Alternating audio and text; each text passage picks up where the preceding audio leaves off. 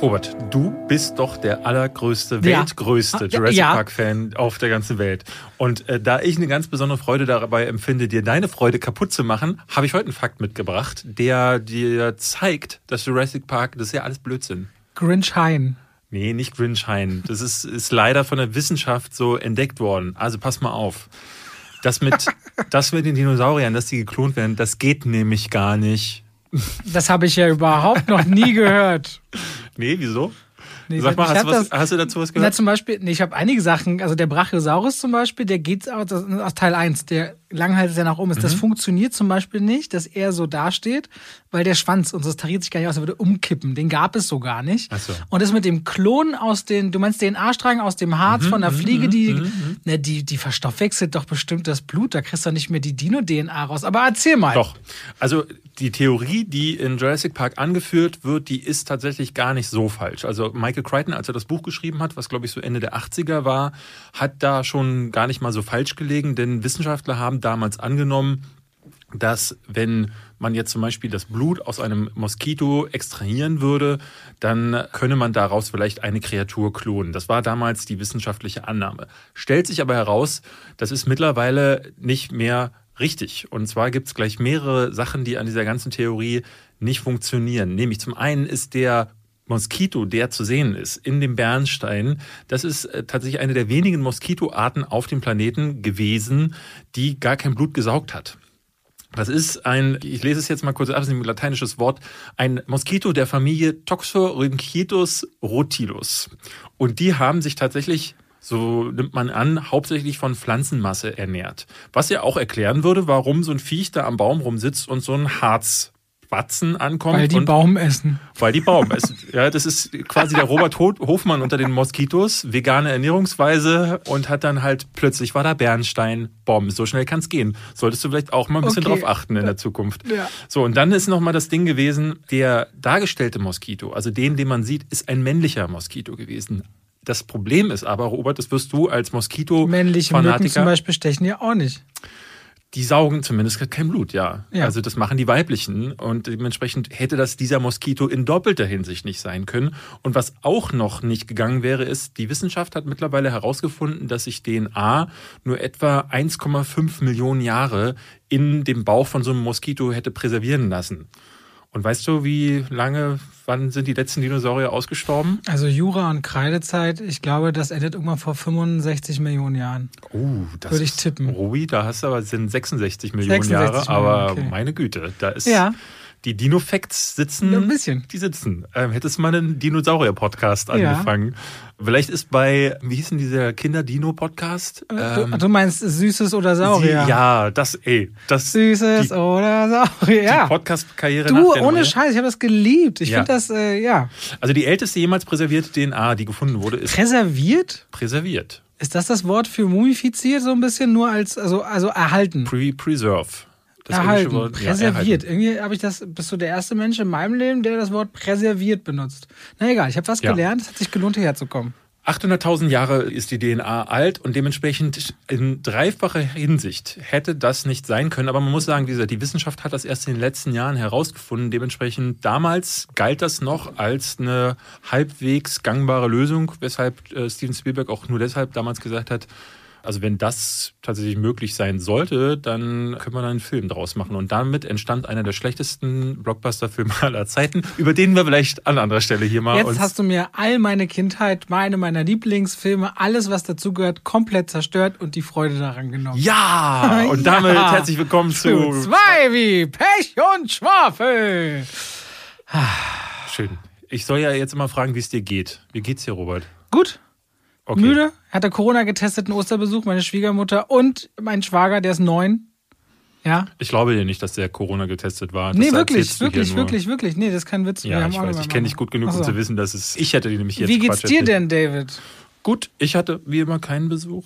Auch, es gab niemanden. Dafür waren viele in mir drin, mit denen ich reden konnte. Ich hätte dir was mitgebracht. Ja, Nachdem du mir schon die Joker Anthology irgendwann mal Mhm. wiederbringen wolltest und auch den Elderstab, den die meine Frau mal geliehen hat für ein Kostüm, den du auch nie zurückgegeben hast, kriegst du hier noch was, was nie zurückkommt Yeah. wahrscheinlich.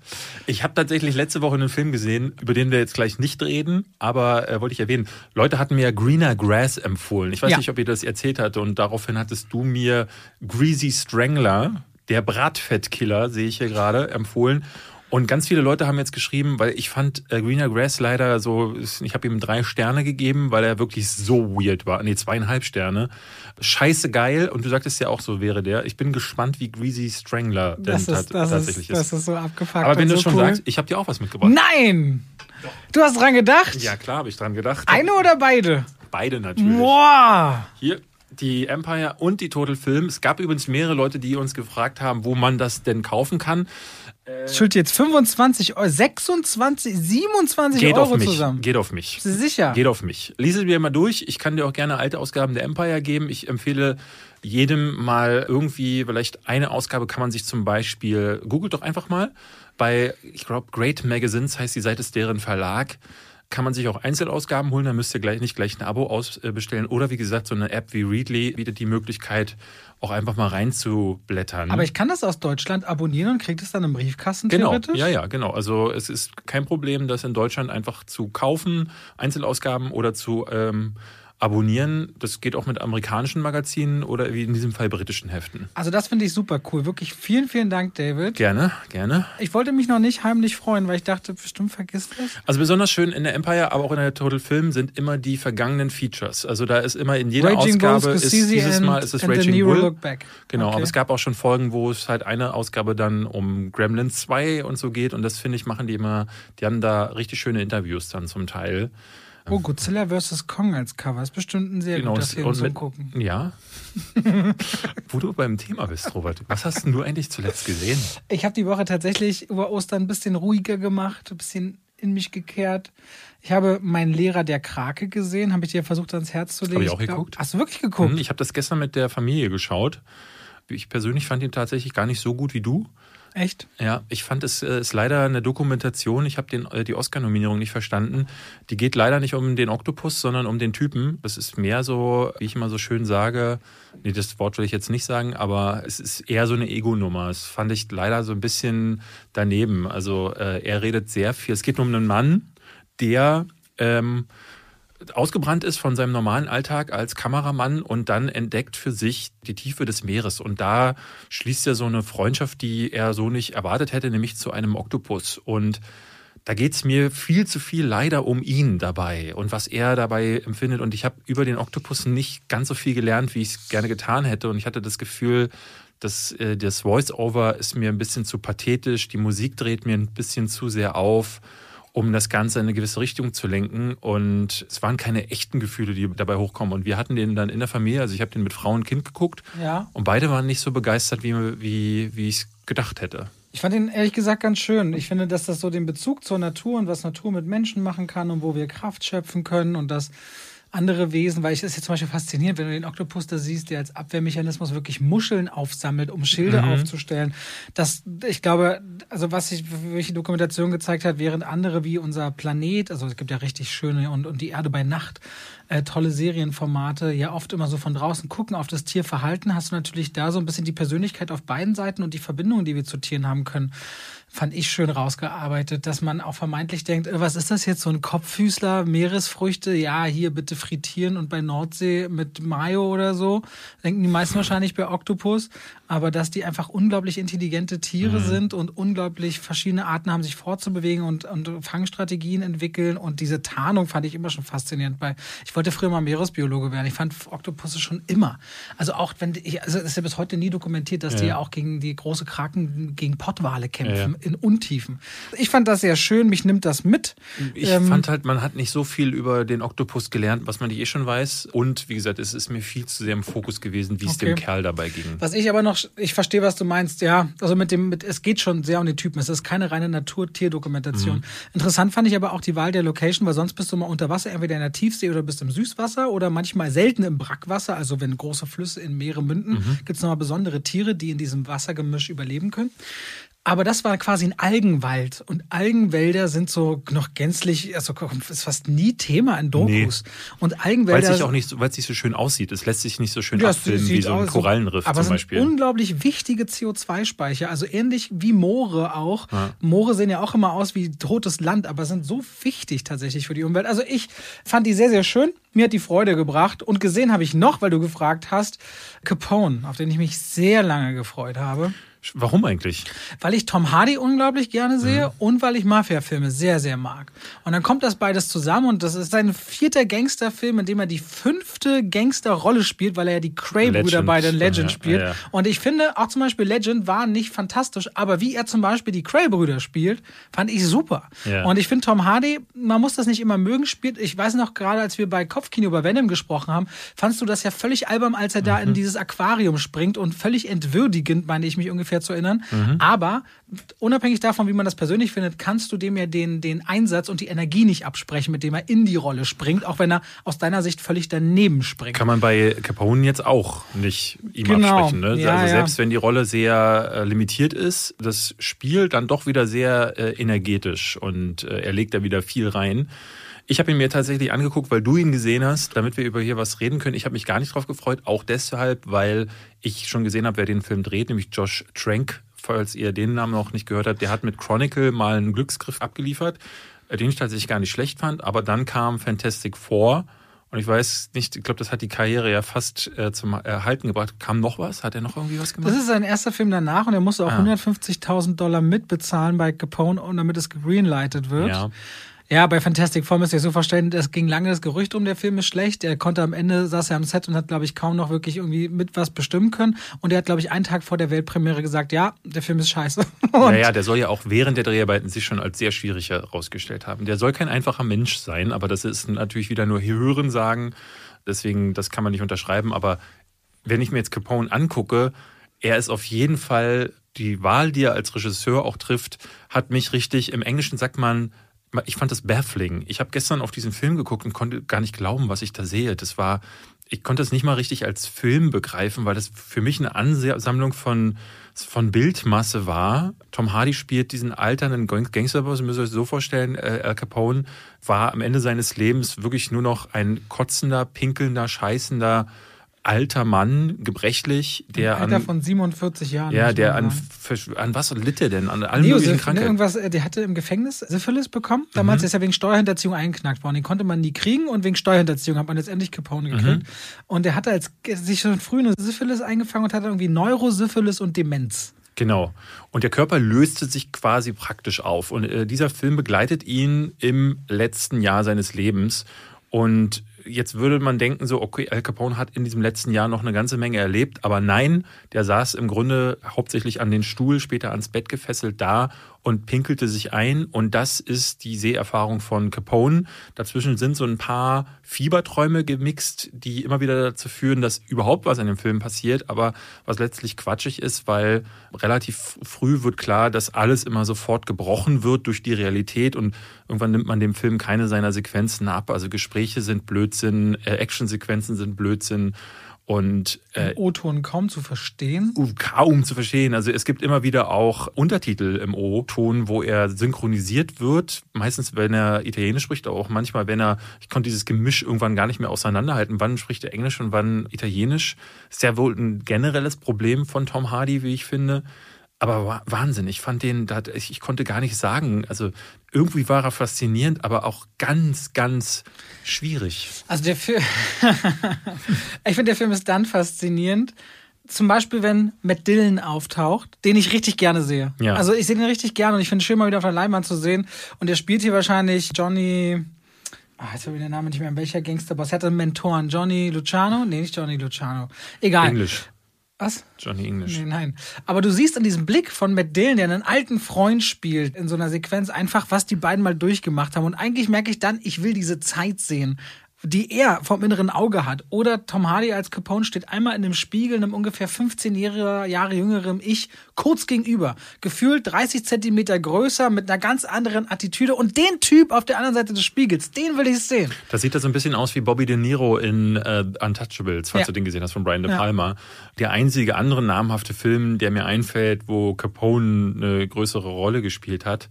Die Unbestechlichen. Im die Deutschen. Unbestechlichen, genau. Und ja, hier ist halt wirklich, es ist auch so verschenkt, weil Tom Hardy hat ja diese Leinwandpräsenz und hat auch diese Physis und dann spielt er einen Mann, der, es gibt so einen Dialog irgendwann gegen Ende des Films, wo ein FBI-Agent vor ihm sitzt und ihm aus ihm so ein Geständnis herauspressen will. Und während dieses Gesprächs, das, ich, ich empfand es fast als gewollte oder unfreiwillige, was auch immer, Komik, fing er an zu furzen weil er sich gerade wieder in die Hose machte. Und so wird diese Szene dann letzten Endes aufgelöst. Und ich dachte, ernsthaft? Ich meine, klar, das wäre für Adam Sandler schon der große Akt, dritte Akt seines Films gewesen, aber hier ist das halt das ist halt der, der ganze Film. Also und die, diese ganzen Figuren, du sprichst davon, dass du so viel in dem Gesicht von, von Matt Dillon gesehen hast, fand ich gar nicht. Fand diese ganzen Figuren alle super blass. Du hattest einen Kyle MacLachlan ist mit dabei, der völlig, der kommt dreimal ins Bild gelaufen, ist ein bisschen aufgeregt, Ende der Geschichte.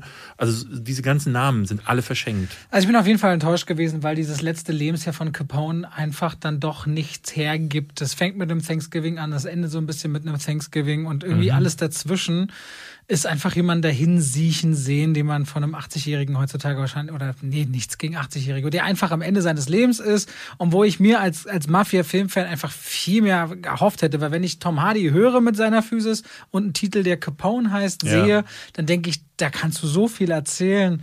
Aber diese Geschichte, dafür jetzt Capone nicht gebraucht, um die Geschichte von einem dahinsiechenden Mann in einem teuren Anwesen zu erzählen. Mehr ist es nicht und ist leider durchweg enttäuschend. Das ist wirklich schade gewesen, weil ich habe mich lange drauf gefreut. Der ist doch auch ewig hin und her gereicht worden. Ja. Ich glaube, der ist doch schon länger fertig, oder? Auch du hast ja, glaube ich, als wir gesprochen haben, in einer der ersten Podcast-Folgen gesagt, das Ding ist doch, kommt doch nicht ins Kino oder ist schon raus oder. Ich glaube, letztes Jahr lief bald. der kurz oder irgendwie so. Ich habe schon Kritiken im März letzten Jahres gelesen. Also irgendwie ist der halt auch von der Corona-Pandemie mal wieder so durch die Mühlen genommen worden. Wundert mich, dass er jetzt erst gekommen ist, aber bei der Qualität dann doch wiederum nicht. Also ich bin echt gespannt, ob Josh Trank danach nochmal jemand einen Film drehen darf. Irgendwie.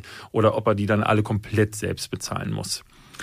Was hast du denn gesehen? Robert, ich habe einen Film gesehen oder zwei Filme sogar gesehen, von dem du jetzt sagen wirst, Gratulation, ich bin begeistert von dir. Ich saß nämlich mit meiner Stieftochter, kann ich sagen, da zu Ostern. Die wollte unbedingt mal was Aufregenderes sehen, die ist sechs und da habe ich gesagt... die beiden Filme, von denen du... Doch, wir kommen, ja, ja, und wir gucken jetzt irgendwas mit Riesenspinnen. Und ich wollte ihr eigentlich Eric Attack zeigen, weil der geht so für, eine, für so ein Mädel in dem Alter voll klar. War das die, das war nicht das Ding. Ach so, Eric Attack. Eric Attack ist. Das ist aber nicht diese Armeespinne, die sich immer vergrößert. Es gibt so einen Trash. Nee, das ist dieser Big Ass Spider Big oder wie der heißt. Ja, ja, genau. Nee, stimmt. Eric Attack war, glaube ich, Ende der 2000er mhm. oder Anfang der 2000er. Ich glaube, der Ex-Mann von der aus Scream oder von Friends, ich weiß jetzt nicht mehr, wie er heißt, der hatte die, die Hauptrolle und da waren es halt so springende Spinnen, so FSK 12, also äh, ne, kein Blut fließt. Und deswegen haben wir jetzt gesagt, komm, wir gucken Lava Lantula. Da ist nämlich nämlich das Cover ja. sprang uns nämlich quasi entgegen und ist ein Film mit Steve Gutenberg und drei anderen Leuten aus äh, dem Cast von Police Academy tatsächlich. Also Michael Winslow ist noch dabei, der Typ, der diese Stimmen gemacht hat, und zwei Damen. Und Jones hieß er damals, glaube ich, in der, im, im, Film, ne? Äh, nicht Lavalante oder sondern Police Academy. Ja, ja. Jones, Mahoney. Mahoney, ich weiß nicht mehr, wie die alle anderen hießen. Es ist auf jeden Fall diese blond, dralle Blonde ist mit dabei, die stirbt allerdings relativ früh. Der wird das Gesicht weggebrannt von einer der Spinnen. Also der ist schon gar nicht mal äh, ungewalttätig, aber ist auch, also ich glaube, das ist genau der richtige Film für dich. Ich will noch mal erinnern, der, die ist sechs gewesen. Die ist sechs, ja. Aber die hat den weggesteckt. Also muss man sagen, die hat war super begeistert, die war, die hat mitgefiebert, die war total äh, into it und der ist jetzt nicht übermäßig. Die, die Effekte sind ja so scheiße und er ist halt nie gruselig, sondern immer, er wird halt gebrochen durch den Witz der Darsteller. Steve Gutenberg nimmt sich nicht ernst. Man muss aber sagen, es, es wirkt so, als also erstmal hatte ich das Gefühl, dass Steve Gutenberg alle 14 Minuten einen Herzinfarkt bekommen könnte. Ich hatte wirklich Angst um den Mann. Also ich dachte so, hu, wie haben sie den denn hinbekommen, dass der überhaupt noch stehen kann? Das war auch gerade, der wird gerade noch so ein bisschen durch ein bisschen Botox zurechtgehalten, glaube ich, zusammengehalten und spielt halt wirklich das ich wusste gar nicht, dass der Mann zu solchen Sachen fähig ist. Also da gegen jede Scham äh, wirklich die mieseste Rolle, die ich von dem je gesehen habe. Und die Effekte sind wirklich nochmal eine, eine Schippe unter sowas wie Sharknado, fand ich. Also es ist so, in LA bricht ein Vulkan aus und aus diesem Vulkan kommen Feuerspinnen, die Feuer verspucken, aber auch Leute anspringen und die gehen dann sofort in Flammen auf. Und das ist der Film. Und dann haben wir noch gedacht, nach dem ersten Teil war sie halt noch nicht satt und wir gucken jetzt noch Tulaba Tulantula, die Fortsetzung, die noch mal schlechter ist. Also die ist noch mal schlechter, was ich nicht dachte, dass das geht, aber da habe ich dann wieder gedacht, so, es ist wirklich nicht schlecht, dass ich diese ganzen Trash-Filme alle die nicht sind schaue. so super, die beiden Filme. Nee. Doch, doch, doch, doch. Nee. Sie haben auch die wichtigsten Merkmale teilweise von Fortsetzungen. Also zum Beispiel eine Regel ist, es gibt ja so Ghost Sharks und dann gibt es verschiedene Varianten. Es gibt Sand Sharks und Mhm. Iced Sharks und so weiter und so fort. Manchmal haben diese Filme ja auch eine Referenz aufeinander. Du hast es gesehen, oder? In der Fortsetzung Tulava Tulantula ist ja eine Referenz. Nee, im ersten Teil kommt. Oder ist im ersten Teil Im ersten Teil kommt der Typ aus Sharknado rein. Ich weiß Und er fragt noch so, kannst du mir, ich erinnere mich jetzt nur, kannst du mir irgendwie helfen? Er sagt, nein, ich habe gerade schon mit Haien was zu tun Ja, und oder Steve sowas. Gutenberg kommt ja in Sharknado auch vor. Ja. Also ich glaube im dritten und vierten, ich habe dann mal geguckt, ob diese Referenz auch zurück, rückwärtig läuft. Und ja, der ist dann auch in diesem Film äh, da. Ich meine, ich habe die Sharknado-Filme äh, dann, ne, ich habe den ersten gesehen und dann gedacht so, okay, bitte nicht. Hast du Äh, Hentai Carmen gesehen, eins und zwei? Nee. Guck dich mal als nächstes, bitte. Der perverseste Held überhaupt. Kennst du die Geschichte? Nee. Da gibst du mir 10 Sekunden Pitch? Wer macht? Ein Junge, dessen Vater einst der härteste Cop der Welt war und eine Domina festgenommen hat und ihr sofort verfallen ist, entdeckt diese beiden Kräfte der Dominanz und der Perversion seiner Eltern und wird Hentai Carmen. Immer wenn er sich den gebrauchten Schlüpfer einer Frau über den Kopf zieht, Doch, ja. entwickelt er perverse Superkräfte. Oh, ich finde das super, weil er dann irgendwie wird die super, die Power, die goldene Powerbombe. Er hat dann so besondere Moves und so. Ich finde Trashfilme. Also, hast du diese Woche vor, der äh, den fettigen Killer, den den Greasy Ja. Strangler zu gucken? Das wird super. Hast du denn Empfehlungen, was ich mit äh, der Kleinen noch gucken könnte? Also Trash? Ja, was nicht zu gewalttätig Das, ist. ich weiß, ich erinnere mich dann nicht, ob das gewalttätig ist. Also der hier zum Beispiel, nee, der ist schon sehr eklig. Also da werden auch so Augen eingedrückt. Ja, und so. nee, das muss es nicht sein. Also an Trash-Film. Also die hat auch ein paar Sachen wirklich weggesteckt. Ne? Es gibt eine Szene, da wird so ein Mädel, die natürlich wieder nur durch die Gegend rennt und schreit und ansonsten die Damsel in Distress ist, damit die Jungs den Tag retten können. Die wird gebissen von einer Spinne und dann im letzten Drittel des Films, also ne, ich spoilere euch das jetzt hier einfach mal, weil ihr solltet den nicht gucken, kommen ihr dann Spinnen aus dem Mund raus, weil sie also kleine Babyspinnen in sich herausgezüchtet hat. Und in Teil 2 passiert dasselbe nochmal, aber da kommen die Spinnen dann aus den Augen und es ist wirklich auch schlecht. So. Und es war, ich dachte so, hui, da wird die Kleine jetzt vielleicht schreien, aber gar nicht. Die, die ist bei allem total abgegangen und fand das ganz fantastisch. Fand ich den eigentlich noch ganz gut. Piranha Conda, weiß ich nicht mehr. Piranha Conda. Also ich habe zu Hause ja- noch das die ist ja- DVD von Velocipastor. Kennst du das? Kennst du Jurassic Shark? es gibt Jurassic Shark 2. Nee. Also bei Velocipastor ist wohl ein Pastor, der sich in einen Velociraptor verwandeln kann, das, wenn er, ich wenn er kenne sauer das, wird. ich kenne das. Das fand ich nämlich so geil, also bei Lavalantula und Tulava Tulantula, das ist eben dieser Fortsetzung, wo ich dir jetzt ganz klar sagen muss, es gibt ja auch Two-Headed Shark, also ein, das, das fängt ja auch schon damit so an, zwei Blondinen, großbusig, fahren zusammen Wasserski nebeneinander. Ja. Also fängt wie ein schlechter Softporno an und dann kommt halt der Two-Headed Shark und isst sie beide gleichzeitig. So, und dann am Ende kommt der Teaser für den dritten Teil. Was passiert? Kannst du es mir sagen? Es stellt sich heraus, dass der zweiköpfige Shark auch noch einen Zwillingsbruder hat, der aber mit drei Köpfen auf die Welt gekommen So ist. ähnlich. Du siehst drei Blondinen, die dann aber, und dann kommt der Three-Headed Shark und dann weißt du, was der nächste Teil wird.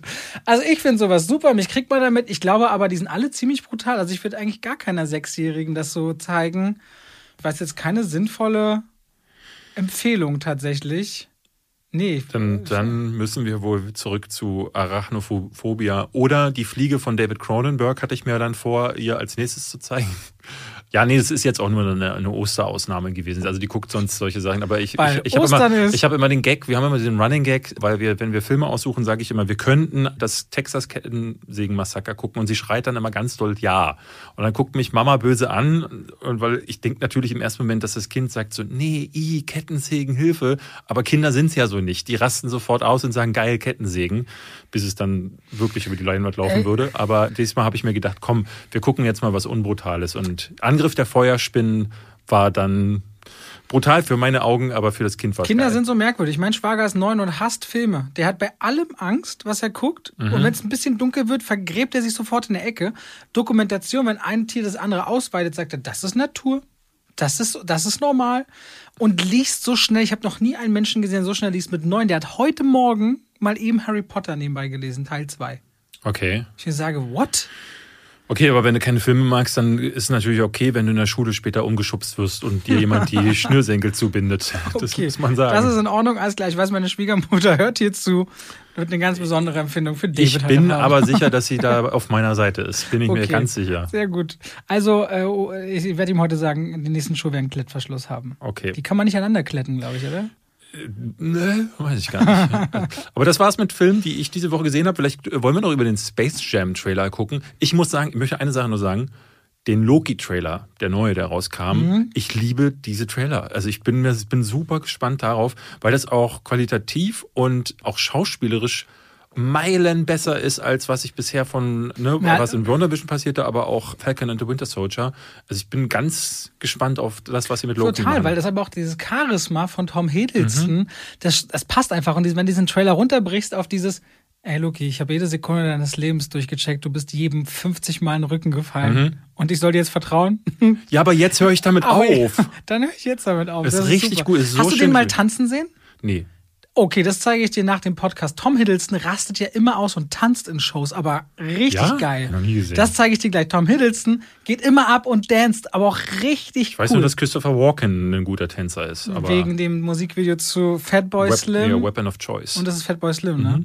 Dafür, äh, ich bin ein bisschen stolz drauf, mich, dass ich das zusammengekriegt habe. Also, wenn ihr es noch nie gesehen habt, Tom Hiddleston tanzt unglaublich gern.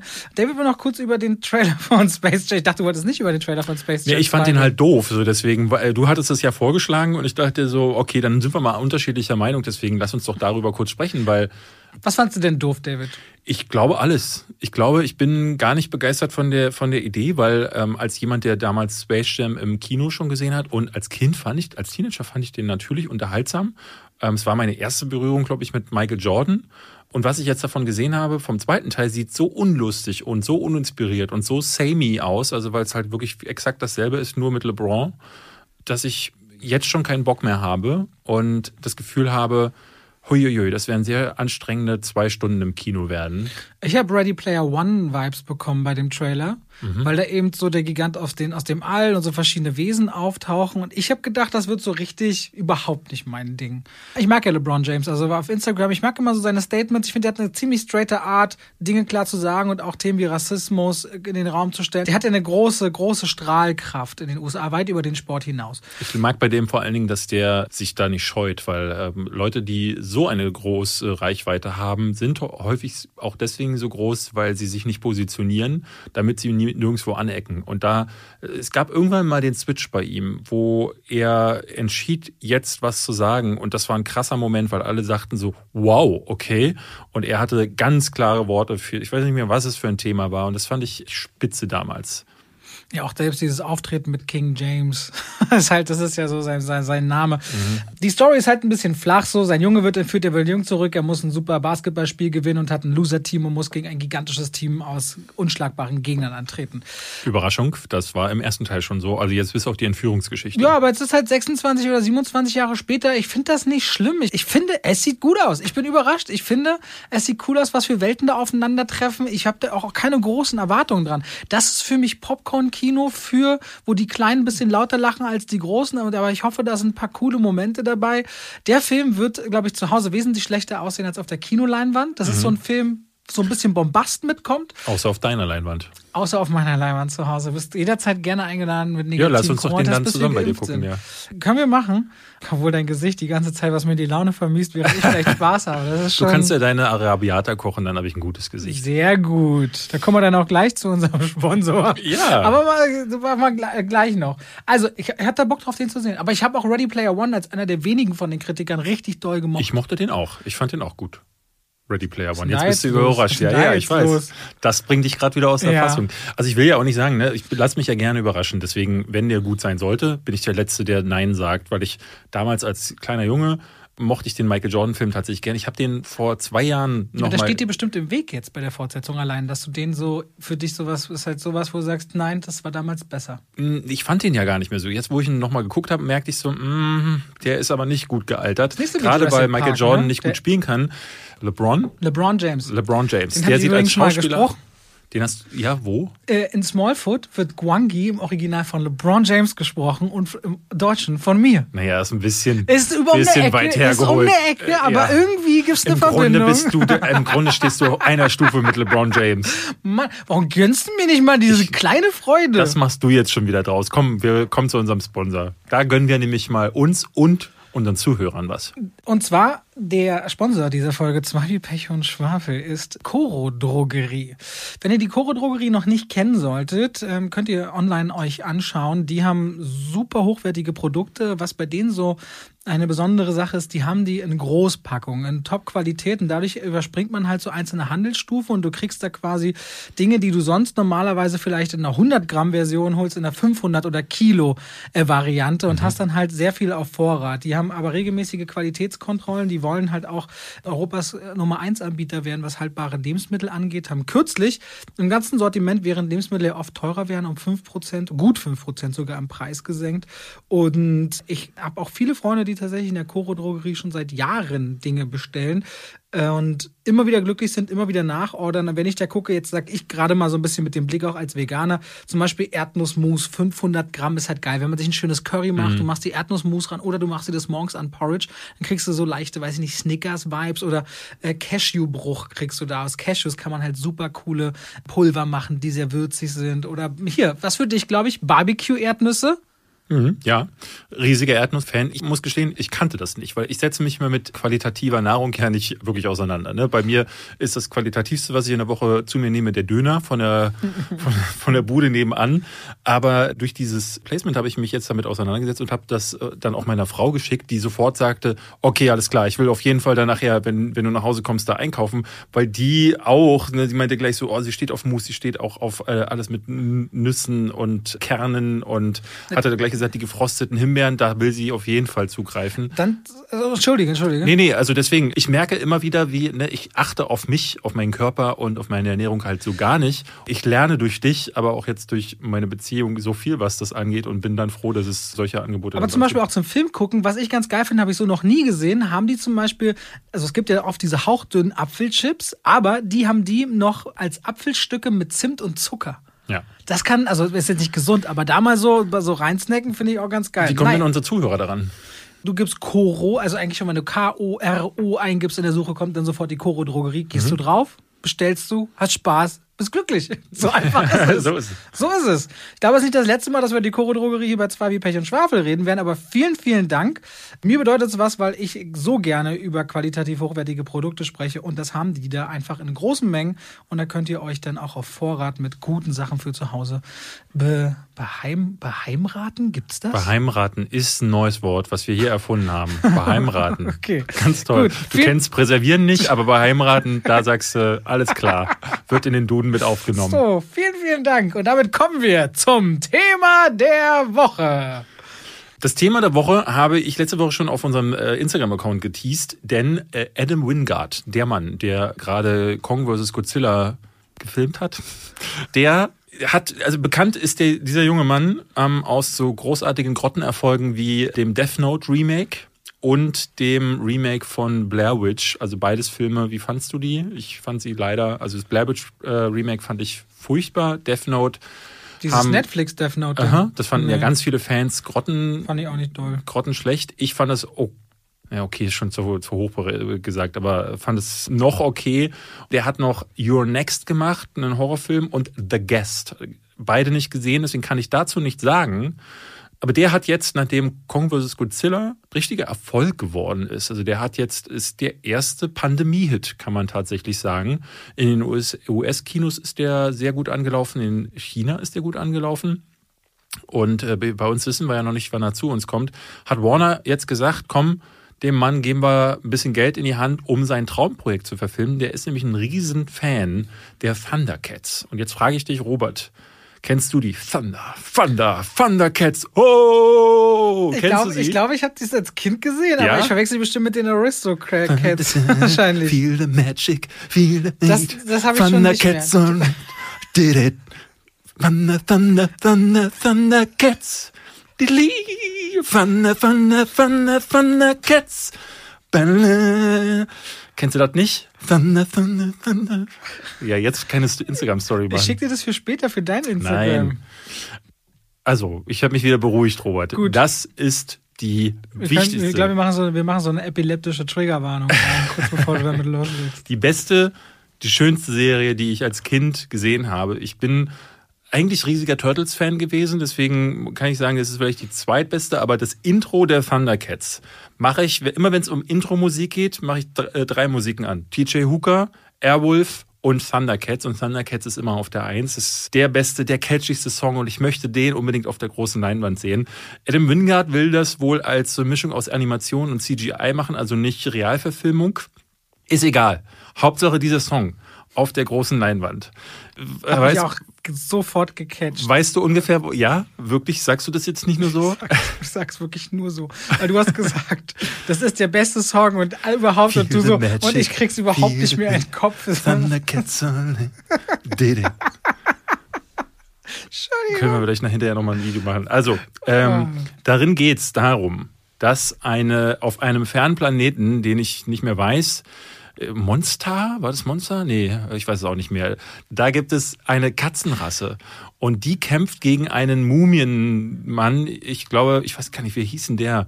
Mumu. Mu, Mu, Mu und seine böse Bande.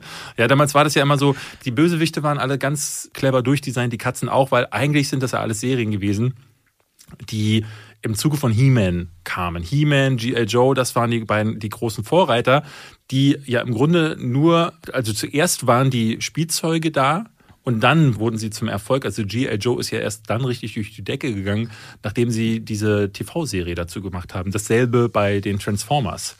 Dementsprechend hatten die ganzen Sender dann gedacht so, ey, wir machen das einfach auch so und haben dann gehofft, dass es durch die Decke geht. Die Thundercats sind aber nicht der Mega-Erfolg gewesen. Aber es gab Fans wie Adam Wingard oder mich, die jetzt sagen, okay, sie wollen das drehen. Und das war für mich eine der Nachrichten der letzten Woche, weswegen wir gedacht haben, wir reden mal über diese Zeit, über Samstag. Ich bin auch ehrlich, David schickte so eine Nachricht, den Link zu dieser News und hat so ganz dickes Ding. Das Thema überhaupt. Und ich so, mm, okay. Ja, ja das habe ich mir fast gedacht. Aber du wirst ja auch bestimmt Serien gehabt haben. Voll. Und äh, die du gerne geguckt hast. Und ich, es gab ja im Laufe der Jahre mehrere Real- oder auch Animationsverfilmungen. Und wir haben gedacht, wir reden jetzt mal über die schlechtesten oder die besten. Also alles, was uns da so einfällt. Und, auch was wir uns wünschen. Und was wir würden. uns wünschen würden. Also wir haben gesagt, wir wollen mal eine Liste erstellen an Filmen, die wir gerne, also Serien, die es noch nicht als Real- oder Animationsfilm gibt, die wir aber hier pitchen und in den nächsten zehn Jahren auf jeden Fall auf der Leinwand sehen wollen. Gut. Was fällt mir, also ja, ein paar habe ich jetzt schon genannt. G.I. Joe hatten wir schon. Die Schlümpfe. Äh, die habe ich tatsächlich nicht gesehen. Also ich, ich Hast du die Schlümpfe nicht geguckt als nee. Kind? Ja, die Schlümpfe, die Serie, ja. Ja. Aber die, Die Filme hast du nicht Realverfilmung, gesehen? nee, habe ich nicht geguckt, weil ich fand, die, ich fand die Serie schon nicht, nicht gut. Ich mochte die Schlümpfe leider nicht. Weil die haben immer so langweilige Abenteuer erlebt. Das war immer so, ja, Ja, gar ich fand immer so, ich fand als Kind schon grauselig, dass Azrael, also das Gargamel und Azrael, die eigentlich zerquetschen wollen und zu Saft machen. Oder zu, zu, das ist schon hart. Ja, ich, also ich konnte mit denen nicht so viel anfangen, gerade auch, weil die Diversität in der Stumpfgruppe, das war, für mich war das schon damals ein Thema. Ich habe da gesagt, so, nee, sorry, aber Da wenn da nur Männer sind, bin ich dieser, raus. bei dieser, okay. Also, ich sag mal, was ich wirklich, wirklich mochte. Ich glaube, da sind gar nicht so viele meiner Meinung, aber ich habe den Simpsons-Kinofilm toll gefunden. Ich Ja. hatte richtig Wert sogar für einen, einen für mich der besten Momente aus allen Simpsons-Folgen, kommt tatsächlich im Kinofilm vor.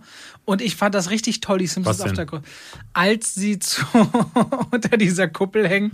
Gänsehautmomente, reloaded hier Nein, mit Robert sie hängen unter Hofmann. dieser Kuppel und der Strom ist irgendwie weg und sie kommt zu Mr. Burns und sagt, können Sie den Strom wieder anschalten oder irgendwas und Mr. Burns lehnt sich so zurück und sagt, endlich ist mal der reiche weiße Mann am Drücke. Das ist einer meiner Lieblingsmomente. Ich fand diese hochwertig gezeichnet zu sehen und auch so eine Langgeschichte, die auch wirklich, ich fand die, ich fand die richtig traurig, dass Marge im Grunde Homer verlässt fest so weit kommt's ja nie in der Serie.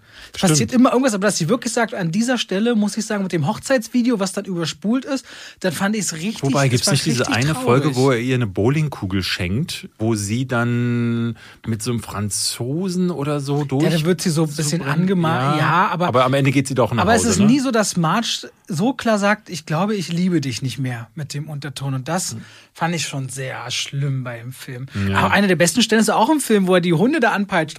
Rastet. Rastet. Ja. Das ist eine, sorry. Also den Simpsons-Film fand ich wirklich richtig toll. War ja auch finanziell ein richtig großer Erfolg, dass der Film äh, so funktionierte.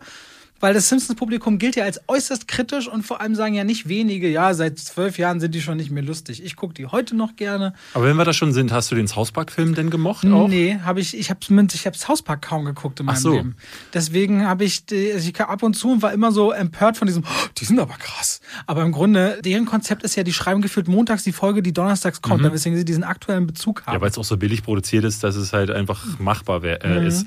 Also da habe ich tatsächlich, das war so die Zeit, da war ich dann gerade aus dem Abi raus und habe schon die, den ersten Job im Kino gehabt und habe dann abends, wenn ich von meiner Schicht kam, dann, weil die, die, das war ja damals so ein Ding, das haben die ja nicht im Vorabendprogramm oder sogar Samstagmorgen zeigen können, sondern das Hauspark war ja so krass und so extrem und so frech, dass sie das um, glaube ich, 23.30 Uhr oder so äh, gezeigt haben.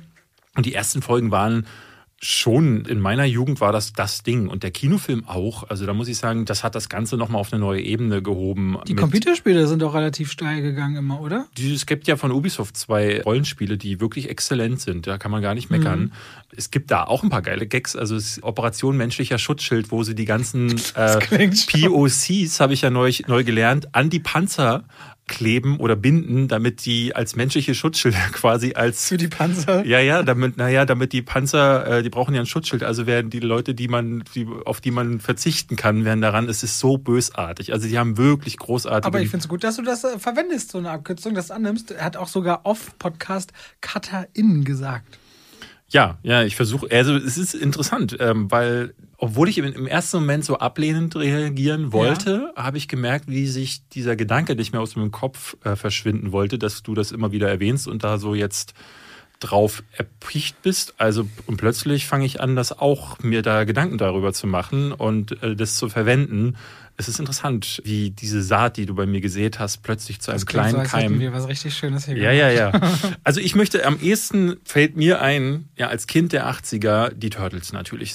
Hast du die alten Turtles-Filme gesehen, die um die 80er, 90er entstanden sind? Also ich glaube 89 oder 90 war der erste. Nee, da bin ich voll nur mit den Serien immer morgens groß geworden. Ich bei meinen Großeltern geschlafen habe, dann morgens um sechs oder um sieben in den Ferien Turtles geguckt. Sag mal, wie werden die nochmal groß? Die- Was passiert mit denen? Der Meister? Die trinken doch irgendwas oder fallen die wo rein? Die sind in dem Us. Die äh, Us ist so ein Abfallprodukt. Das wurde quasi in die Kanalisation geschüttet und da sind die äh, Schildkröten reingeklettert und unter anderem auch eine Ratte. Die wurde zum Meister Splinter und dann sind die zu großen Schildkröten geworden, die jetzt Karate können. Und das habe ich als Kind, die Zeichentrickserie war der Hammer. Das Intro von, ich weiß, wer, wer war das? Ralf, äh, keine Ahnung. Hey, hier kommen die Hero Turtles. Stimmt. Super schnelle Hero Turtles. Raphael bleibt cool. Da- Donatello ist der krasseste. Ich hatte eine Schildkröte als Kind, die habe ich deswegen Raphael genannt. Ach, siehst du? Guck mal an, da ist ja auch ein heimlicher Turtles-Fan an dir verloren. Ja, ich fand das schon irgendwie spannend. Mit Meister Splinter und Raffzahn war der Bösewicht, oder? Äh, der Nee, Bösewicht Meister war Shredder. Shredder. Shredder. Dann gab es Krang, dieses Gehirn, das man ja ewig nicht gesehen hat. Also es war ja ganz witzig, in Turtle 2 war dann Vanille Ice damals eine, eine der Nebenfiguren und nochmal Shredder. Und im dritten Teil, der dann totaler Schrott war, sind sie dann, glaube ich, ins feudale Japan abgedüst. Und dann war lange Schluss. Ich glaube, es gab nochmal einen Animationsfilm und dann hat Michael Bay ja die rebootet mit ich will jetzt Michael J. Fox sagen. Nein, Megan Fox. Megan Fox, der andere Fox. Und da ist Krang tatsächlich im zweiten Teil mit dem Technodome zu sehen. Aber der zweite Teil ist leider Schrott. Den ersten mochte ich ganz gern, dieses Michael Bay äh, Reboot. Out of the Shadows war der zweite, ne? Der war wirklich unterirdisch. Der war wirklich unterirdisch. Der, der erste ist auch nur so, ne, der hat mich überrascht, wie gut er dann tatsächlich im Vergleich zu meinen Erwartungen war. Aber ja, und äh, jetzt ist die Serie dann dadurch auch wieder leider zum Erliegen gekommen. Aber damals hatte das schon Charme mit diesen Gummimännern. Ich habe auch da vor einem Jahr oder so den ersten Teil nochmal geguckt und auch die funktionieren nicht mehr. Das ist so, nur so ein 90er Humor, wo man halt noch Kawabanga sagen konnte und das auf seinen Schulranzen geschrieben hat und es war irgendwie cool. Heute ist es halt leider alles nur noch peinlich und Panne. Wie fandest du denn die SpongeBob-Kinofilme? Keinen gesehen. Oh, Nee. der erste ist wirklich sehr abgedreht. Also was ist der erste? Ich glaube, es gibt drei. Den, Ist das der mit der vorletzte David war sehr Hasselhoff? abgedreht. Weil in irgendeinem ist doch David Hasselhoff am Strand irgendwie. Jetzt ist Keanu Reeves immer im, im Strohballen im letzten. Und der davor, der war so wie auf Droge. Ich hatte eine Social Movie Night dazu. Ich war, nee, da war nicht David Hasselhoff. Der ist dann, glaube ich, noch vorher. ja. SpongeBob. Ich bin bei solchen, bei den meisten, also sowas wie Elvin und the Chipmunks In habe ich beiden, nicht äh, geguckt. da habe ich auch, da habe ich im Kinofilm mitgesprochen. Bei Elvin und the Ja, Chipmunks? ich, da kommt am Anfang ein DJ und ich bin der DJ. Ach echt? Und da schreiben immer wieder Leute im Jahresabschluss, hast du der DJ? Naja, wollte ich mal wieder gesagt Nee, haben. die, hab- die habe ich nicht. Also ich habe viele von diesen Sachen. gesehen. Ich habe das ähm, viel geguckt in den 90ern. Äh, zum Beispiel Familie Feuerstein habe ich äh, da geschaut. Oder Dennis the Menace. Where the Flintstones. Der richtig scheiße war. Mit John Goodman als Feuerstein. Ich war genau in dem Alter, wo ich das cool fand. Rick Moranis äh, war auch dabei. Nee, der war schlecht. Der Wie war, hieß denn nochmal sein bester Freund? äh, Barney. Barney. Barney. Geröllheimer. Ge- Ja, genau. Stimmt. Und der wurde von Rick Moranis gespielt. Funktioniert, funktionierte gar nicht. Was habe ich noch geguckt damals? Dennis the Menace, also Dennis, die Nervensäge, glaube ich, hieß das oder so. Mit Walter Matthau und Mhm. so einem Jungen, der dann, man sieht ihn so mit der, mit so einer Zwille oder Zwinge Ja, oder so, sieht Jetzt auch jemand auf dem Cover. Äh, Hieß das nicht ein Teufelsbraten oder so? Es gab noch die Teufelsbratenfilme, das ist was anderes Okay, gewesen. gut. Wusstest du, dass Richie Rich vorher ein Cartoon war? Aber ich glaube, ich ein Comic. Oder Also dieser, dieser Film mit Macaulay Culkin meinst du, Ja. ne? Ja, das, glaub, war das nicht ein Comic? wir hatten ja mal so ein bisschen recherchiert und der taucht auf als Ja. Films based on theatrical anime. Nee, als Also ja, es, es gibt da wohl, es gibt bestimmt, aber ich glaube nicht, dass das in Deutschland lief, weil ich habe das nie gesehen. Ich, es gibt ganz viele Sachen, zum Beispiel Ian Flux mit Charlize Theron am Anfang ihrer Karriere hat sie damit gespielt. Das ist eine MTV-Serie gewesen, die wir hier, glaube ich, hierzulande auch nicht zu Gesicht bekommen haben. Last Airbender ist, glaube ich, von vielen verhasst. Die Kinofilmvariante von M. Night Shyamalan. Stimmt, ja, den hat wirklich keiner gemocht. Äh, Transformers ist so ein Ding, was, was unsere Meinung dazu ist, weiß man. Aber wusstest du, dass es 1986 schon ein Animationsfilm, also Transformers The Movie, wo Optimus Prime stirbt? Das Ich- war damals doch. voll das Dra Drama für alle Kinder, unter anderem mich. Das Franchise ist riesig. Also es gibt ja auch super viele andere Serien noch aus dieser Transformers-Welt. Also ich Ja. glaube, das wusste ich. Ich glaube, der schlechteste von all diesen Filmen ist der Dragon Ball Film. Hast du den mal gesehen? Nee, ich habe die Serie auch nur diese erste Generation gesehen. Später wurde es mir irgendwie so, also das, wo Son Goku noch ganz am Anfang mit seiner Genki Dama gegen diesen grünen auf und, und, Ja, wie heißt der nochmal? und Vegeta taucht, glaube ich, auf. Oh Gott, das sind so, da bekommen so viele Kindheitsvibes. Ja, ich habe tatsächlich die Manga-Hefte gelesen davon. Ah, da ich kein Geld als Kind, ohne Scheiß. Piccolo hieß der Grüne. Stimmt, so, Piccolo. Bumm, ja. Und da war der Film halt wirklich eine absolute Grütze. Und was viele, glaube ich, auch nicht wissen, ist, dass es zu Fist of the North Star, ähm, kennst du das? Nein. Nee, Fist of the North Star Anime-Serie gewesen, die, und das müsstest du eigentlich gucken, ein Typ, der durch, die, durch so eine postapokalyptische Mad Max-Wüste rennt und Leute mit, gibt so Pressurpunkte, wenn man die drückt, dann laut dem Film, dann können Köpfe anschwellen, bis sie explodieren. Und der hat so eine Technik drauf, wie Rubber. die, wo er einfach nur so immer, der, der schlägt dann so an zwei, drei Punkte auf dem Körper und dann schwellen diese Leute an und sagt, er sagt dann immer so einen krassen Satz, er sagt dann, du bist schon tot, du weißt es nur nicht. Und dann haben die noch zehn Sekunden zu leben, können noch drei Schritte machen, so ein bisschen wie die fünf Her äh, Punkte Herz-Explosionstechnik aus Kill Bill. Ich glaube, da hat äh, Quentin Tarantino auch her. Und dann, aber nicht wie Kill Bill, dass sie still umfallen, sondern schwillt ihnen der Kopf an und dann so eine riesen Explosion, das Blut und das Gehirn bricht so heraus und das ist eine sehr bekannte und sehr beliebte Anime-Serie gewesen, die ich total feiere. Und da gibt es ein amerikanisches Real-Life-Film, den kaum jemand kennt, mit Malcolm McDowell und irgendeinem Karate-Typen namens Gary Daniels. Absolute Katastrophe. Und da kommen wir gleich zu den Filmen, die wir uns wünschen würden, weil davon hätte ich gern mal einen richtigen Film, der Also sowas, Dragon Ball zum Beispiel könnte ich mir auch gut vorstellen, aber Fist of the North Star wäre mein erster Kandidat für TV-Serien, Cartoon-Serien, die ich gerne als echten Film Okay, ich habe fünf Sachen, die ich echt äh, cool Ich habe auch, das war jetzt mein erster, ich habe noch weitere vier. Dann sag mal. Okay, dann oh, fangen wir mit was Gutem an. Fangen wir mit einem Ohrwurm an. Du meinst Thunder, Thunder, Thundercats. Oh. Leute, ihr könnt jetzt alle mitsingen. Bist du bereit, David? Bitte. Kannst du den Text? Nee. Mila ist zwölf Jahre alt und lebt im fernen Japan. Japan. Cooler Augen, Pferdeschwanz, den Kopf voll Fantasie. Okay, das weiß ich nicht. Ah, Früher war sie krank und blass. Auf jeden Fall Mila Ayohara. Ich habe das geliebt als Kind. Aber was soll denn das als Film werden? Boah, Mann, das ist mir voll egal. Das ist so, wenn ich, ich bin der Erste, der im Kino aufsteht. Mila will lachen wie die Sonne über Fujiyama. Ich bin der Erste, der aufsteht und sagt, so ein Mila-Film. Ich meine, das ist jede Geschichte, jede Sportgeschichte. Im Grunde ist es doch die Rocky oder Creed-Geschichte. Mhm. Jemand ist ein Außenseiter, will nach oben. Das funktioniert doch immer. Und dann macht er den Wirbelwindangriff im Finale und dann wird aus einer Mila plötzlich zwölf und niemand sieht mehr, wo der Ball hingeht. Sie hatte diese Gegnerin, diese Drillinge, die immer hochgesprungen sind, dann haben sich die Arme Ja, verwischt, vermischt. man wusste Ja, ja. nicht, wo der Ball Mhm. hinfliegt. Also, Mila Superstar. Ich will einen Kinofilm davon. Aber dann kennst du die kleinen Fußballstars? Natürlich. Nicht die Nee, nee, Kickers? du meinst, Nicht du meinst? Tsubasa Ozora. Ja, ja. Steht auf meiner Liste. Ah. Tsubasa Ozora unbedingt. Ja, nicht die Kickers. Das ist die, aber das ist die kleinen Fußballstars, hieß das in kann sein, für mich das Tsubasa Ozora. Okay, das wäre auf deiner Liste auch noch drauf? Definitiv. Aber Fußball funktioniert halt als Film halt auch nicht, ne? Weil wie, wie willst du das? Klar, es gibt sowas wie Shaolin Soccer, den da ist es so witzig gemacht. Ja.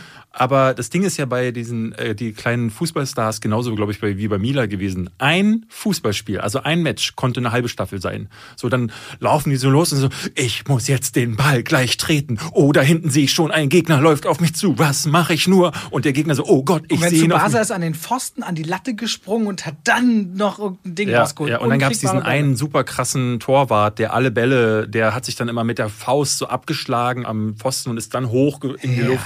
Mega gut. Tsubasa Ozora. Aber das wäre so für die Fraktion, die so Shaolin Soccer geil fanden. Ich glaube, so in dem Stil könnte ich mir die kleinen Fußballstars total Kann gut sein. vorstellen. Ich habe mir überlegt, was würde ich gern sehen wollen. Ich würde es gern sehen wollen. Okay, also ich habe, ich sing's jetzt nicht, weil das ist eher ein Fall für Luke Mockridge, weil das ist sein sein wichtigster Gag, den er hat, nämlich die Gummibärenbande vorsingen. Das wäre für mich, es war für mich in der Kindheit auch so ein Ding.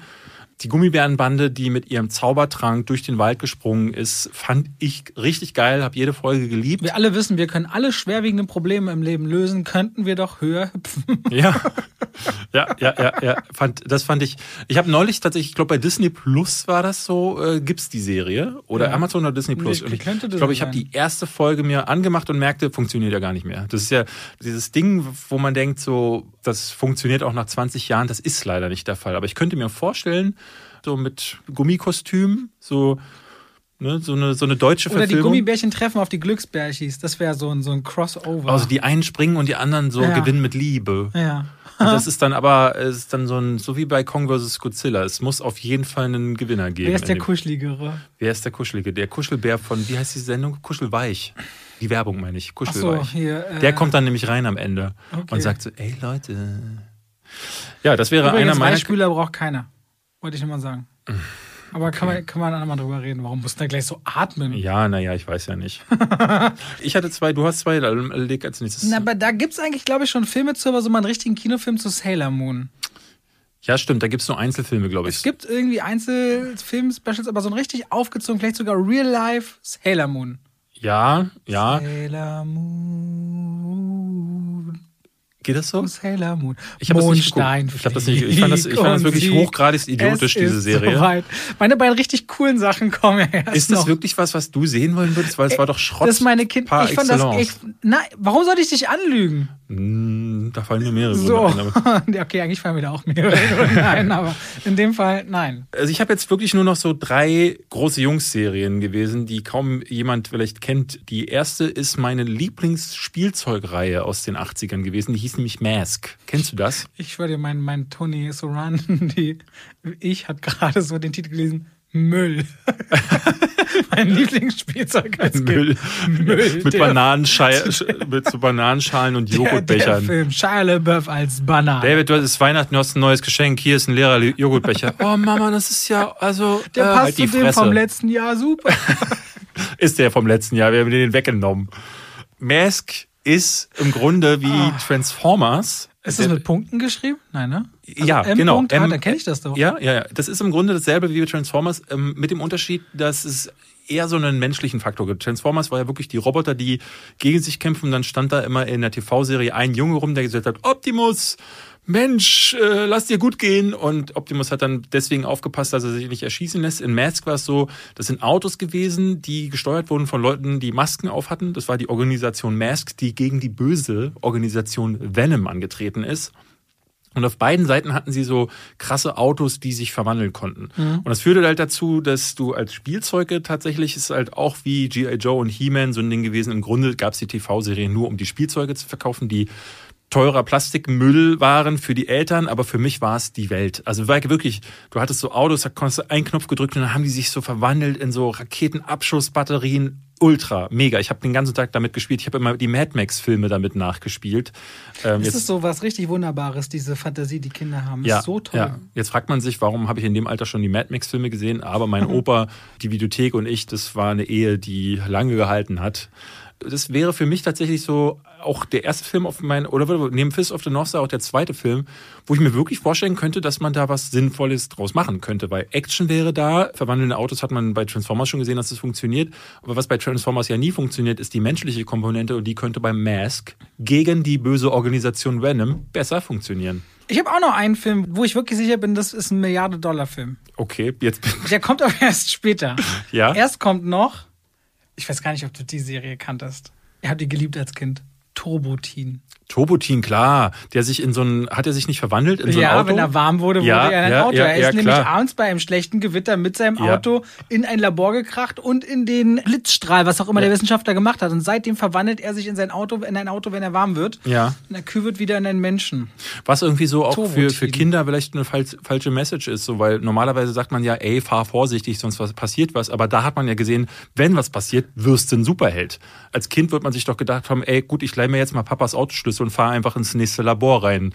Ich, ich hab's vielleicht mal probiert, wer weiß. Turbotin. Aber Turbotin. kanntest du? Kannte ich. Ja. Krass. So, jetzt du. Ja, ich bin ja auch ein bisschen älter als du, deswegen kenne ich diese Sachen. Ja, bist ich habe noch Silverhawk. Entschuldigung. Silverhawks. Das ist im Grunde wie Mask gewesen, im Grunde wie Thundercats, wahrscheinlich sogar von demselben finde, du Animationsstudio. solltest ein Album rausbringen. David singt Intros der 80er und 90er. Ja. Kannst du den Baywatch-Anfangssound machen? Dieses A-Team. Äh, weiß ich nicht.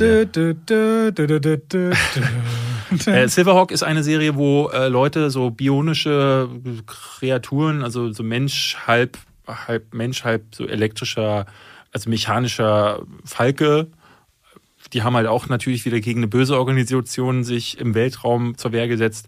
Und dann möchte ich als letztes in, äh, einführen, kennst du die Dino Riders? Warte mal ganz kurz. Das glaube ich.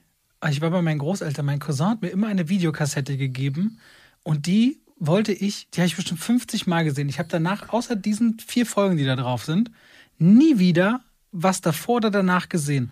Aber da sind Leute auf Dinos mit Satteln geritten und die konnten Laser, exakt. Laser Ja, schießen, ja, die ja, Dinos ja, ja, oder so. Mega. Das ist Es das Dino, Ding? Das ist Dino Riders. Wow. Dino Riders war auch wieder nur so Spielzeug, was sie verkaufen wollten. Und dafür wurde eine, ich glaube, es gab nur 14 Teile. Also es hatte keinen Erfolg, die TV-Serie. Und deswegen sind die Spielzeuge auch nicht weiter ver- entwickelt worden. Was eigentlich krass ist. Weil Dinosaurier, wo Leute drauf reiten, die dann Laser verschießen können, ist eigentlich mega. Jetzt weiß ich, wie das heißt. Ja, Dino Riders. Und das war im Grunde zwei außerirdische Fraktionen sind in der Zeit zurückgereist und die einen, also oder beide Fraktionen haben dann mit telepathischen Kräften, die mit den Dinosauriern reden können. Deswegen reden da auch die Dinosaurier in dieser Serie und äh, haben dann gesagt, ey, komm, reitet einfach auf uns und schießt äh, euch mit Laserstrahlen gegenseitig tot. Und das war Dino Riders. Und das ist ja wohl, also wenn es einen Film geben muss, dann Dino Riders. Du als Jurassic Park Fan, natürlich würdest du sagen, Millionenidee. Aber jetzt kommt die Milliardenidee. Okay, jetzt bin ich Jetzt gespannt. ist ohne Scheiß. Ich glaube, ein großes Studio mit namhaftem Cast in Zeiten von Klimawandel, Fridays for Future, Ah, Captain nachhaltig. Planet. Feuer, Wind, Wasser, Erde. Liebe. Mit euren vereinten Kräften bin ich Captain Planet. Überleg doch mal, in dem Marvel waren und so. Captain Planet. Das Captain ist- Planet kann doch funktionieren. Nee, ich glaube nicht. Ich glaube, Doch. Das, ich glaube, das ist Doch. zu Ich pathetisch. sag jetzt einfach nur noch doch den Rest okay, der Folge. Alles klar.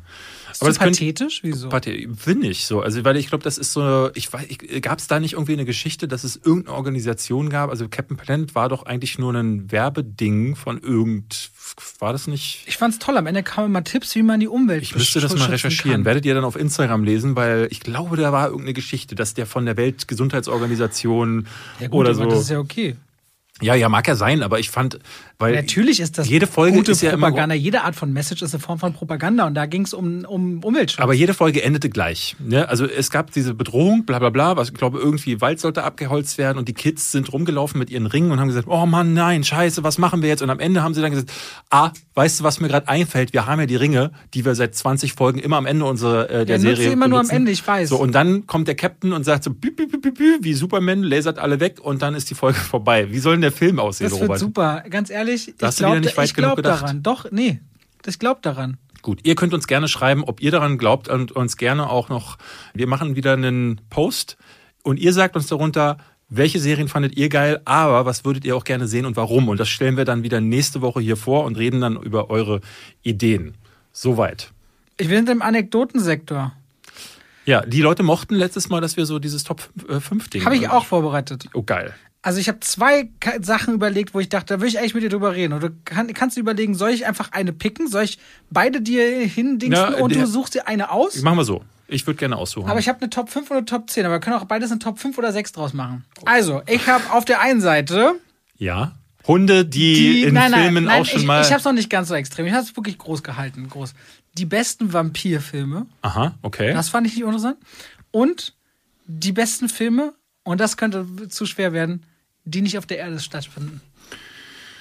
Lass uns das mal zurückhalten. Ich würde gerne die ah, Vampirfilme nehmen. Ich, ich bin doch der Horrorfilm-Fan. Ich habe mir das gedacht. Okay, die besten Vampirfilme, David. Ja. Hast also mir fällt sofort Near Dark ein. Kennst du den? Nein. Near Dark ist von Catherine Bigelow, die ehemalige Frau von James Cameron, bekannt geworden, im Grunde am bekanntesten geworden durch Zero Dark Thirty, äh, weil sie da, glaube ich, hat sie hat den Oscar, Oscar bekommen. für bekommen. Ich begleite diese Dame schon seit Hurt. Locker hat den Oscar bekommen.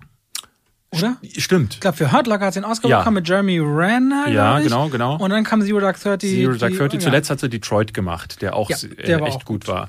Ich liebe diese Frau. Die hat Blue Steel gemacht in den 90ern. Mein Lieblingsfilm von ihr ist Gefährliche Brandung mit Keanu Reeves und Patrick Swayze. Du, aber hältst du doch Keanu Reeves für einen Grottenschauspieler. Äh, ja, aber in dem Film funktioniert der, also wirklich, die haben ihn richtig gut besetzt. Und ich glaube, da ist es auch der Supporting Cast, also Gary Busey, ähm, aber auch vor allen Dingen äh, Patrick Swayze funktionieren da super.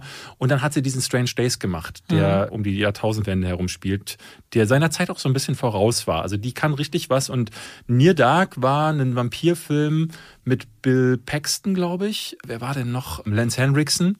Also sie hat quasi so die Leute, die James Cameron immer benutzt hat, für Aliens zum Beispiel, äh, genommen und also ich glaube drei Leute aus Aliens kommen da drin vor. Und das ist so eine ja es ist ein bisschen so eine Mischung aus Western. Es ist so eine Gruppe aus Vampiren die durch die USA ziehen und ein junger Mann, ich glaube, der heißt Caleb oder so, wird gebissen und verwandelt sich langsam in Vampir. Und die nehmen ihn in ihre Gruppe auf und hat so Elemente von Roadmovie, von Western, ist aber super dirty auch. Also es hat so diesen 80er dreckigen Look und ist halt einfach mit tollen Kameras und tollen Schauspielern gedreht. Einer meiner absoluten Vampirfilm-Favoriten, den ich immer auf die Eins wähle in solchen Fällen. In solchen Fällen, wenn es genau darum mal gerade geht. Äh, um da, die besten Vampirfilme. Ja, tatsächlich. Ich hätte zum Beispiel, ich glaube, viele würden den nicht nehmen, aber ich mochte den damals, Interview mit einem Vampir. Den liebe ich. Liebe ich. Mit Tom Cruise ja. und Brad Pitt. Ich glaube auch, die beiden waren während der Produktion nicht so dicke miteinander, oder? Habe ich, ich, auch, hab ich auch gehört, aber es gibt, äh, mittlerweile haben sie sich wohl ausgesöhnt. Aber ich habe auch gehört, dass sie sich wohl in, in den Haaren hatten. Ich glaube, Cruise war damals ja schon ein relativ hohes Tier und Brad Pitt noch am Anfang seiner Karriere. Und im Grunde ist es tatsächlich das Interview mit einem Vampir, der die Geschichte von sich und einem anderen Vampir im Laufe der Zeit erzählt. Ja, ja. Gedreht von Neil Jordan und damals äh, in einer ihrer, ich was die erste Rolle für, wie hieß die kleine Dame nochmal? Ist das nicht so Kristen, Kristen Dunst? Kristen genau, Dunst. Kristen Dunst, die Aber wahnsinnig Kristen Dunst gut ist spielte. doch schon in E.T. Oder ist es Drew, Bar nee, Drew Barrymore? Ich, verwe ich verwechsel ich leider oft miteinander. Ja, nee, und da liegen auch äh, Das können wir jetzt Kategorie machen. Schauspieler, wo man. Die immer verwechselt werden? Nee, wo man selbst sie verwechselt, obwohl die meisten sagen, bist du bescheuert. Zum Beispiel meine Frau kann Christian Bale und Matthew McConaughey dich- nicht auseinanderhalten. Ich Wäre verstehe nicht warum. Kann dich und mich nicht auseinanderhalten, hätte ich auch schön gefunden.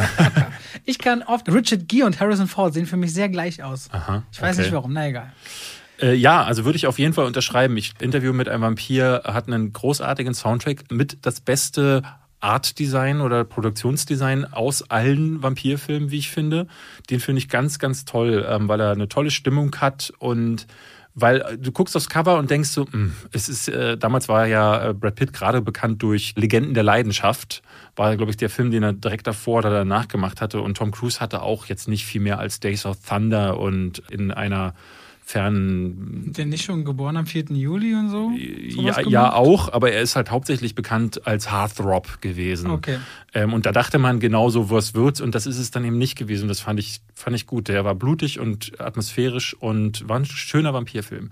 Ich würde als nächsten tatsächlich Bram Stokers Dracula von Francis Ford Coppola nennen, der, äh, also wenn es um Ausstattung geht, tatsächlich der schönste, beste von allen ist. Auch wieder mit Keanu Reeves in einer meiner, wie ich finde, schle seiner schlechtesten Rollen. Was er sich dabei gedacht hat, habe ich nie verstanden, aber Anthony Hopkins spielt den Van Helsing wirklich überragend. Gary Oldman ist ein toller Dracula. Ich mag leider Winona Ryder nicht, aber auch da, ich finde dieses gotische Design und äh, die tolle Stimmung und auch die schönen Bilder, die Coppola zum Teil findet, finde ich total berauschend. Also es ist ein Film, der wirkt wie aus den 70ern, so wie von den Original Hammer Studios. Ne, Hätte auch mit Christopher Lee äh, sein können oder mit, jetzt will ich Lou Ferrigno sagen, was natürlich falsch ist, der, den, der hat den Hulk gespielt. Also ich meine, wie hieß denn der andere große äh, nicht. Dracula-Darsteller, nicht Christopher Lee, sondern wir machen einfach weiter. Äh, den finde ich auch fantastisch. Ich nehme Fünfzimmerküche Sarg. Oh ja. Taika Waititi Oh ja. Mockumentary aus Neuseeland hat jetzt ja auch kürzlich erst eine Serie nach sich gezogen und ist quasi Mockumentary, eine Fake-Dokumentation Bela Lugosi, Entschuldigung, so heißt er. Bela Lugosi. eine Fake-Dokumentation über das Leben von Vampiren mit all ihren Problemen, die man so hat, wenn du Blut brauchst und wenn du bestimmte Regeln hast. Und die Serie finde ich auch wirklich sehr witzig. Und Taika Waititis Humor ist, glaube ich, für viele im Marvel Cinematic Universe auf großer Bühne oder auch durch zum Beispiel, eine, wie ich finde, eine der besten Folgen von Mandalorian bekannt geworden. Mit Jojo Rabbit hat er diese Bissigkeit auf einem ganz dünnen Grad der Politik gezeigt. Aber dass der das alles in sich trägt, zeigt ja schon bei Fünf Zimmer Küche Sarg und ist da dann auch ziemlich gefeiert worden durch diesen relativ kleinen Film. Und wer davon noch nie gehört hat, Fünf Zimmer Küche Sarg, im Original ist das, glaube ich, What We Do in the Shadows. Richtig lustiger Vampirfilm einfach. So, haben wir den letzten Platz jetzt, oder? Ich kann mit Nosferatu nicht so viel anfangen, Ich wie auch man nicht. müsste. Nee. Aber es gibt dann schon noch für mich das Thema. Wusstest du, dass Robert Eggers angeblich an einem Remake von Nosferatu äh, arbeitet? Nach The Northman soll das sein nächster Film angeblich Okay. sein.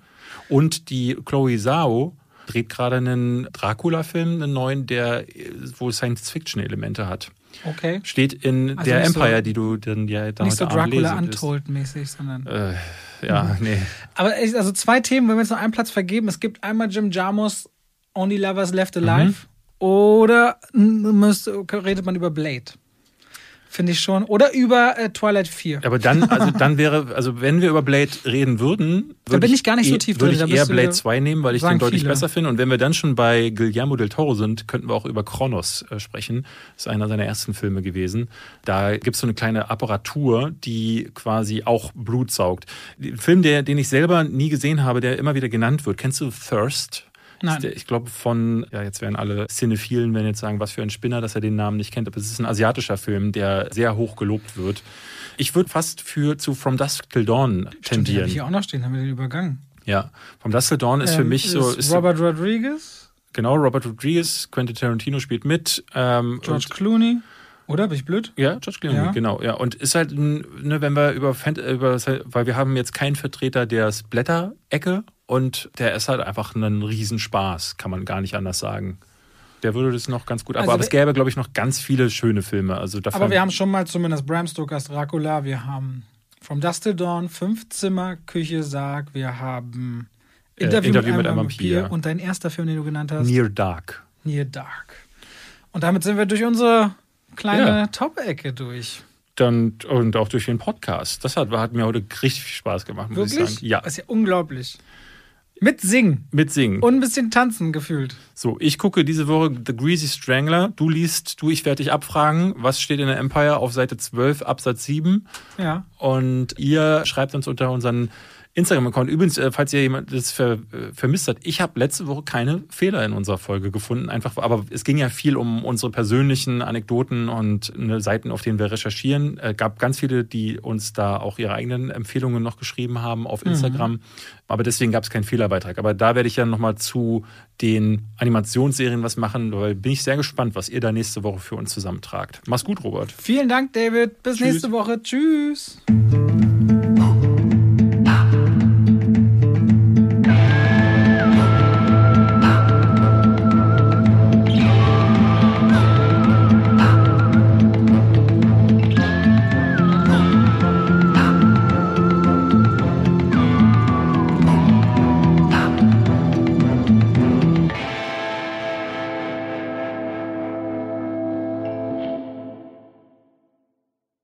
Und damit schalten wir rein in die Werbung. Ach, weißt du, was ich letztens dachte? Ich lief durchs Haus, David, und hab gesungen. Weißt du, was ich gesungen habe?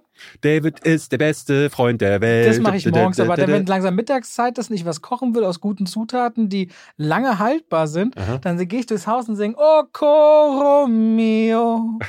Okoro mia. Mhm. Und denke immer an die Koro-Drogerie. Ja.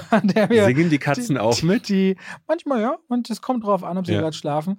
Wenn ihr sagt, ihr wollt haltbare Lebensmittel in großen Mengen haben, das können Nüsse sein, das können hauchdünne Apfelchips sein, das kann Reis sein, kann Pasta sein. Ich habe, auch wenn ich Salate mache, immer schön so Zuckermais aus der Dose, ob wieder Erbsen, Kichererbsen, wenn ich Hummus mache, leckere Tahini. David, es gibt so unglaublich viel bei Koro. Ich habe jetzt auch deren Teller bestellt. Die haben schöne Teller und ihre Edelstahlpfannen sind richtig gut. Ich habe damit schon zubereitet. Also immer wieder was, was, Neues zu entdecken. Die haben Teller und auch Schüsseln. Auf jeden Fall schaut euch bei der Koro Drogerie gerne mal um. Da werdet ihr fündig richtig gute Zutaten zu einem fairen Preis, wo ihr auch immer sehen könnt, wie sich der Preis entwickelt hat über die letzten Jahre. Und wenn ihr sagt, oh, das, was der Robert da sagt, der kocht ja gerne, der wird ja keinen Scheiß erzählen, das probiere ich auch mal aus, dann könnt ihr bei der Bestellung auch noch Schwafel 5 im Bezahlvorgang verwenden. Schwafel als Wort, 5 als Ziffer und spart nochmal 5% Prozent auf den eh schon sehr fairen Preis. Danke an die Coro Drogerie. Und damit schalten wir raus aus der Werbung zurück in den Podcast.